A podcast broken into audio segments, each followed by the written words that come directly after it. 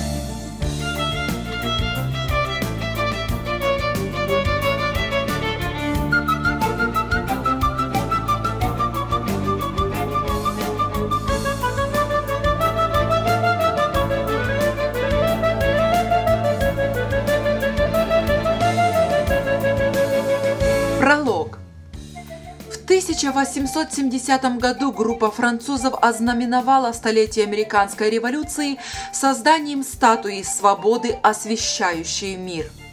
Монумент было решено подарить народу Соединенных Штатов для демонстрации дружественных отношений двух стран – Статую колоссальных размеров должен был создать талантливый французский скульптор Фредерик Август Бартольди, мечтавший построить памятник, который увековечит американский дух свободы, вдохновляющий весь мир. Правительство Соединенных Штатов было радо этому жесту доброй воли. Оно начало собирать деньги на строительство пьедестала для огромной статуи, которую планировали установить на острове Бедлоу в гавани Нью-Йорка. Для сооружения пьедестала требовалось 300 тысяч долларов. Для сбора денег были организованы рекламные поездки и различные конкурсы. Во время этой кампании американская поэтесса Эмма Лазарус, родившаяся в известной еврейской семье в Нью-Йорке, написала стихотворение «Новый колос», которое высекли на пьедестале статуи перед словами президента Гровера Кливленда 28 октября 1886 года. Бессмертные слова Эммы Лазарус превратили французскую статую свободы, освещавшую мир, в американскую статую свободы, приглашающую всех угнетенных людей в Америку, чтобы на новой родине они могли воплотить в жизнь свои мечты. Вот строки из нового колоса. «Отдайте мне всех бедных, всех тех, кто лишь мечтою о свободе жив, отверженных на родине своей, Пошлите мне бездомных и гонимых, я с факелом стою у золотых дверей. Небольшой остров Каст служил главными воротами, через которые иммигранты въезжали в страну в 1855-1891 годах. Для того, чтобы ускорить процесс регистрации мигрантов, власти Нью-Йорка начали думать о сооружении таможни в другом месте гавани. Взоры обратились к острову Гавернер – на нем размещалась береговая охрана Соединенных Штатов. Тогда внимание властей привлек другой остров. Он был немного больше и располагался в нескольких сотнях метров севернее острова Бедлоу, на котором статуя свободы держала свой высоко поднятый факел. Позже остров Бедлоу был переименован в остров Свободы. Выбранный остров в то время назывался Киошк. Коренные американцы в 17 веке называли его Гал, а в начале 18 столетия островом Виселиц, поскольку он был местом казни преступников. Позже из-за огромной популяции моллюсков его стали называть островом Устриц. В начале 1870-х годов его купил богатый коммерсант Сэмюэль Элис и дал свое имя. Штат Нью-Йорк выкупил остров в 1808 году и использовал для хранения боеприпасов. Новая таможня, сооружение которой обошлось в 500 тысяч долларов, официально открыла двери 15 июня 1882 года. С того дня и до 1943 года остров Элис был единственными воротами, через которые иммигранты въезжали в страну. Дарившая надежду надпись на пьедестале статуи свободы приветствовала миллионы людей, оставивших свои родные места и пересекших океан в поисках лучшей жизни в Соединенных Штатах Америки. В наше время благодаря закладке фундамента для статуи свободы миллионы американцев могут проследить свои корни и найти предков, которые въехали в страну через остров Эрис – это значит, что предки приблизительно половины населения Америки, пионеры, приехавшие в страну и прошедшие регистрацию на таможне, которая располагалась в тени статуи свободы. Мартин Садлер, автор книги «Иммигранты», пишет, «Разнообразие нашей культуры – огромное преимущество, потому что мы не просто нация. Благодаря тем, кто нашел в себе смелость стать иммигрантом, мы стали нацией наций». Этим наследием мы должны гордиться. Американский историк Оскар Хендлин сказал, «Однажды я подумал о том, чтобы написать рассказ об эмигрантах в Америке. Потом я понял, что рассказ об эмигрантах будет рассказом об Америке». Они прибывали из многих стран, пересекая Атлантический океан. Для многих это путешествие было полно опасностей, а хорошая жизнь, за которой ехали, так и оставалась только мечтой. Для других плавание было спокойным, и со временем жизнь наладилась, и они процветали на новой земле. Но и те, и другие создавали богатую и многообразную страну, в которой мы живем сегодня. Они слышали, что существует место, где все люди свободны. Но какие усилия нужно было приложить, чтобы туда попасть? Требовались не только деньги на переезд, но и мужество. Большинство иммигрантов вынуждены были оставить дома дедушек и бабушек, теть и дядей, братьев и сестер, друзей. Мужчины часто должны были отправляться в путешествие сами, а свои семьи забирать значительно позже.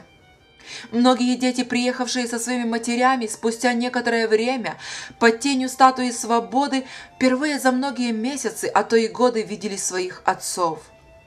Иммигрантов гнали безнадежность, боль и страх, бедность и голод, религиозные преследования и просто желание выжить. У них не было ничего, кроме одежды. Их карманы были наполнены лишь мечтами – в руках они иногда держали непрочные сумки, чемоданы или плетеные корзины с крышками, а в кошельке были тщательно спрятаны несколько смятых купюр. Живы истории дружбы и любви, которые зародились на борту корабля или на таможне в дни ожидания осмотра врачей и получения официального разрешения властей на въезд в страну. Все, кто приехал на новую землю и обосновался на ее просторах, полностью и навсегда изменили свою жизнь.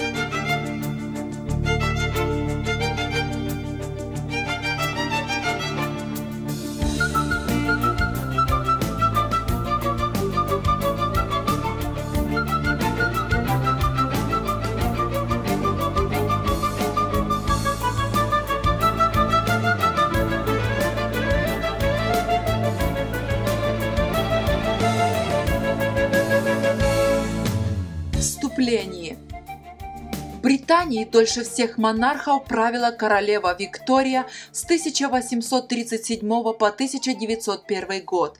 Это 64 года. Александрина Виктория, дочь Эдуарда и Марии Луизы Виктории, герцога и герцогини Кентских, родилась 24 мая 1819 года. Ребенком ее называли Дрина. 20 июня 1837 года, после смерти своего дяди, короля Уильяма IV, 18-летняя Виктория стала королевой Англии.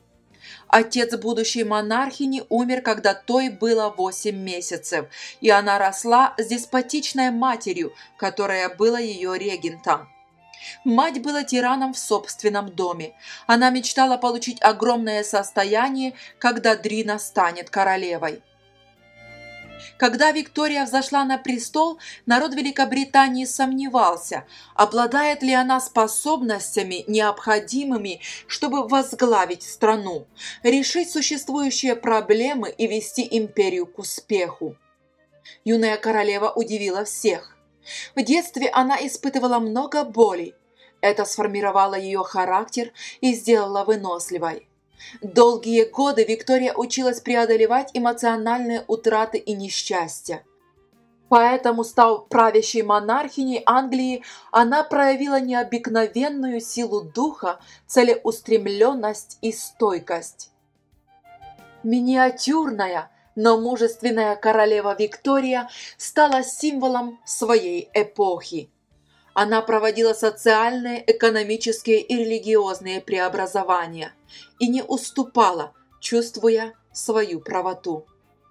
До сих пор мы много слышим о викторианской эпохе, ее высоких нравственных стандартах, проникновенном уважении к Богу и Его Слову. Это наследие, которое королева Виктория оставила – История не запечатлила точную дату, когда открыла свое сердце Господу Иисусу Христу как своему личному Спасителю. Но существует множество непровержимых доказательств, которые не оставляют места сомнениям. Она была истинной христианкой. Джон Таунсенд, британский физик, профессор экспериментальной физики в Осфордском университете и, кроме того, преданный христианин, хотел лично узнать отношение королевы к религии. Он написал ей письмо, процитировав несколько стихов Писания о спасении – Написал и о том, что если она не уверена, что попадет на небеса, то ей следует запомнить эти стихи и обрести веру в Иисуса Христа, чтобы получить спасение.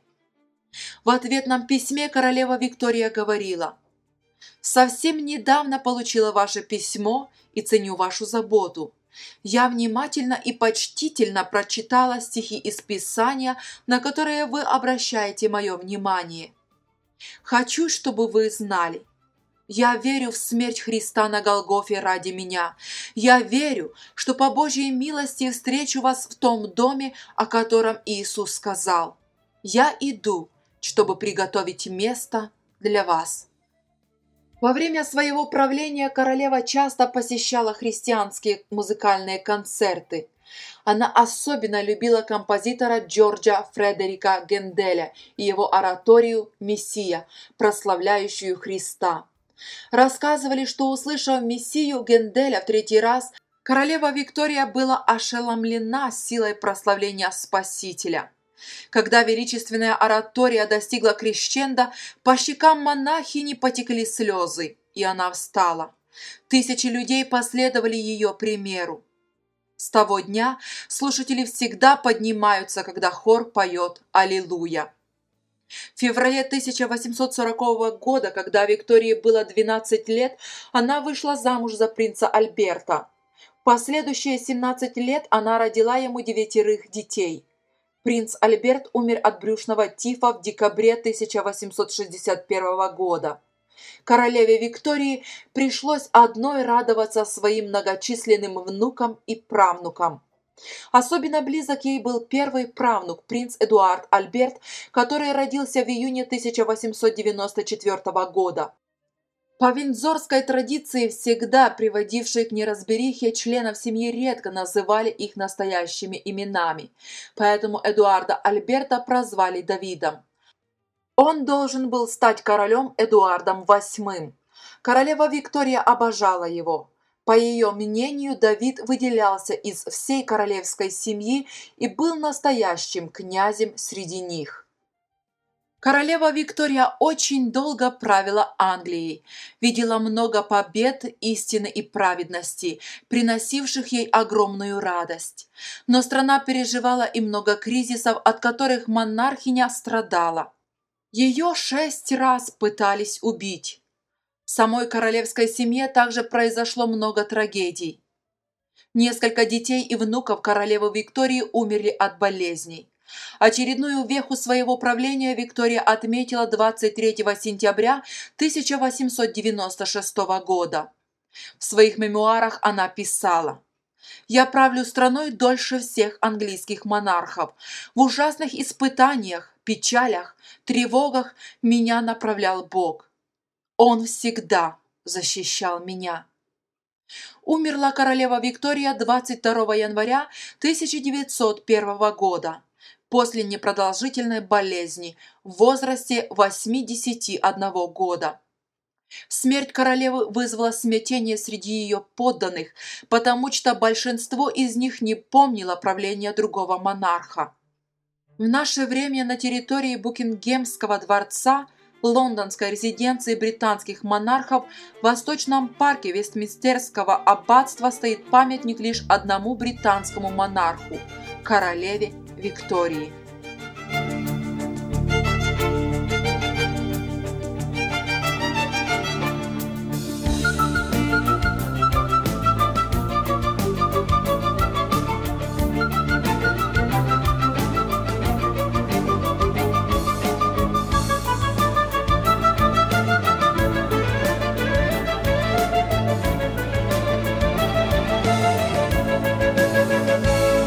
Дорогие радиослушатели, завтра в это же самое время слушайте первую и вторую главы книги «Князь среди них». Да благословит вас Бог!